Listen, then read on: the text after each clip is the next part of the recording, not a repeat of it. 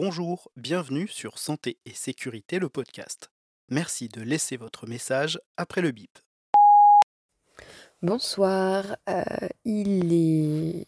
quelle heure? Il est 19h, je suis dans ma voiture dans, dans mon parc, garé sur, sur ma place de parking en attendant de rentrer chez moi. Je te parle juste avant de remonter, retrouver mes enfants euh, et mon chéri. Euh, grosse remise en question ce soir. Je crois que c'est la semaine un peu de la remise en question. Euh, j'ai vu une patiente tout à l'heure, euh, une personne que je connais très bien, que je suis tous les mois pour son renouvellement, une, une dame âgée qui a beaucoup d'antécédents, qui est sous immunomodulateur. Euh, une patiente que j'ai à qui j'ai demandé de venir au cabinet parce que sa fille m'appelle en me disant oui elle a des symptômes urinaires je voudrais faire un ECBU j'ai dit à la secrétaire alors non en fait cette patiente euh, je la vois au cabinet pour ça. J'ai dit il faut que je l'examine c'est pas possible. Je lui fais pas un ECBU sans la voir Euh, tout simplement parce qu'en fait c'est une patiente à risque et qu'il faut que je m'assure que ce soit pas autre chose. Euh, il s'est avéré que c'était l'autre chose, c'est-à-dire la pyélonéphrite, puisqu'elle est arrivée tremblotante, frissonnante, avec 38,5 euh, au thermomètre. Frontale qui marche pas très bien, autant te dire que je pense qu'elle avait plutôt un 39. Euh, dyspnéique au possible. Bon, c'est une dame qui a une... des gros antécédents pneumo, donc euh, voilà, tachycarde, enfin, à 140, vraiment, vraiment pas en forme, tu vois. Euh, et je commence à dire, ben, madame, euh, madame R, vous faites une bonne pyélonéphrite, faut vous mettre sous antibiotiques. Elle, tout de suite, elle entend euh, que je vais l'hospitaliser, ce que j'ai absolument pas dit. hein. Et se met à paniquer, hyperventiler, plus pouvoir respirer. Je dis non, non, mais vous inquiétez pas, si vous voulez pas aller à l'hôpital, je pense que ça peut se gérer. Euh, ce serait pas déconnant d'aller à l'hôpital, d'être hospitalisé pour ça, vu vos antécédents, vu votre état qui est pas catastrophique, mais qui est bon, n'est pas non plus au top. Euh, mais je pense qu'on peut essayer de gérer ça à domicile. Par contre, moindre euh, euh, aggravation, et à sa fille qui était là, je lui explique aussi, moindre aggravation, moindre doute, vous n'hésitez pas, vous allez aux urgences ou vous revenez. Et j'avais prévu une consultation de contrôle vendredi, j'ai tout géré avec l'infirmière. Elle avait fait le CBU avant de venir quand même. J'appelle l'infirmière qui passe trois fois par jour pour la glycémie en lui disant ben, en fait, il faudra lui piquer un bilan quand il va ce soir et en plus lui faire un gramme de, de rocéphine en intramusculaire.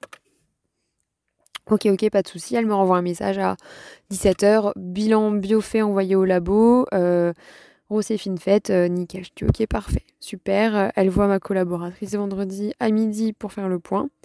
Elle me renvoie un message après. C'est vrai qu'elle est vraiment pas bien. Euh, sa fille l'a convaincue d'aller aux urgences, elles s'en vont. Je me dis ok. Et là, je me dis ah. Et du coup, j'ai trop l'impression d'avoir loupé un truc et d'avoir été nulle euh, parce que sa fille décide d'aller aux urgences ce soir. Je sais pas, je me dis euh, peut-être que j'aurais dû l'envoyer direct, enfin l'hospitaliser directement euh, suite à la consultation. En fait, je me suis dit ok, ça pourrait mériter une hospite, mais elle veut pas, je vais pas non plus. Enfin, je pense que je- ça peut gérer avec une surveillance étroite. L'infirmière, elle passe trois fois par jour. Clairement, tu vois, j'étais pas très inquiète sur la suite. Alors, je sais pas, peut-être qu'elle s'est redégradée un peu plus entre-temps. Peut-être. Mais je me dis qu'en fait, j'ai pas réussi à rassurer et. et que j'ai mal fait mon taf, un peu. C'est un peu compliqué là, parce qu'en plus, c'est une personne que j'aime beaucoup et avec qui je m'entends bien. Et je pense que je le vivrais très mal qu'elle se dise que. ou même que sa fille, que je trouve très sympathique, enfin, qu'elle se dise que. que j'ai mal fait mon taf, quoi. Euh, donc c'est assez compliqué là. C'est vraiment à vif. hein. Je me suis fait la réflexion là en sortant du taf euh, sur la route. Euh, Mais ouais, je me suis toujours demandé ce, ce que pensaient les patients de moi, mais ça, ça rejoint un peu ce que je t'ai fait comme vocal euh, lundi ou mardi, je sais plus quand est-ce que lundi, bref, euh, plutôt cette semaine, où j'apporte beaucoup d'im- d'importance à ce que peuvent penser les patients de moi. Euh, D'autant plus quand j'apprécie ces patients et j'espère qu'elle va pas se dire que j'ai pas géré et j'espère qu'elle s'est. Enfin, tu vois, j'espère que la fille s'est pas dit, euh, m'a pas dit oui, oui pour la garder à la maison euh, devant moi et qu'en fait elle s'est dit non, mais de toute façon, je l'emmènerai aux urgences parce que cette prise en charge elle est nulle, tu vois. J'ai pas envie d'être ce genre de médecin auquel on cache des trucs parce qu'on n'est pas d'accord et qu'on a peur du. Enfin, tu vois, si sa fille m'avait dit non, mais quand même, je suis très très inquiète. Euh, je serais plus rassurée si elle était hospitalisée. Qu'est-ce que vous en pensez?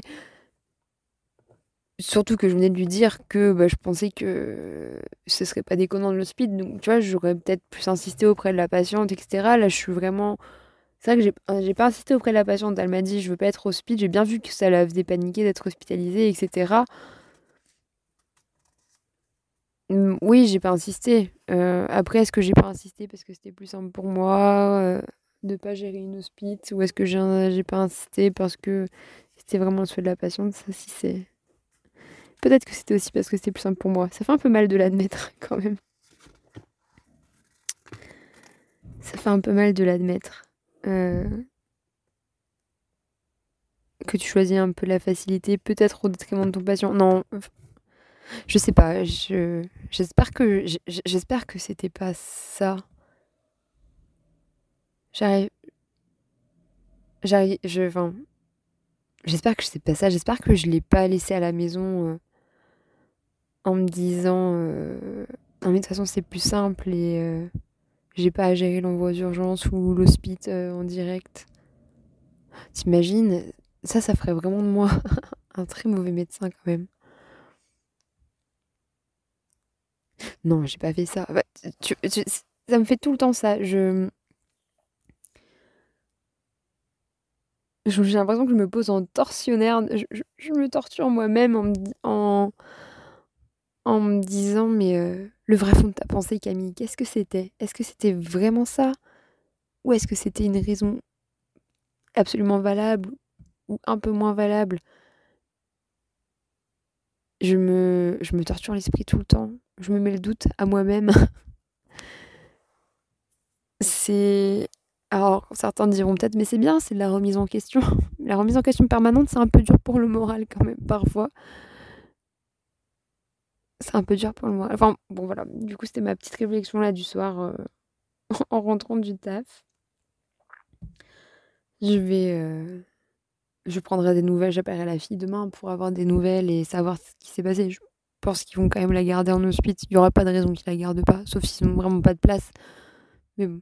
Et je l'appellerai la fille demain pour savoir et... et on verra.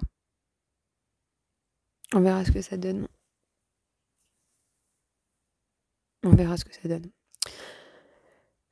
Voilà, c'était un, petit vocal rapide. Euh... Voilà, je te laisse là-dessus.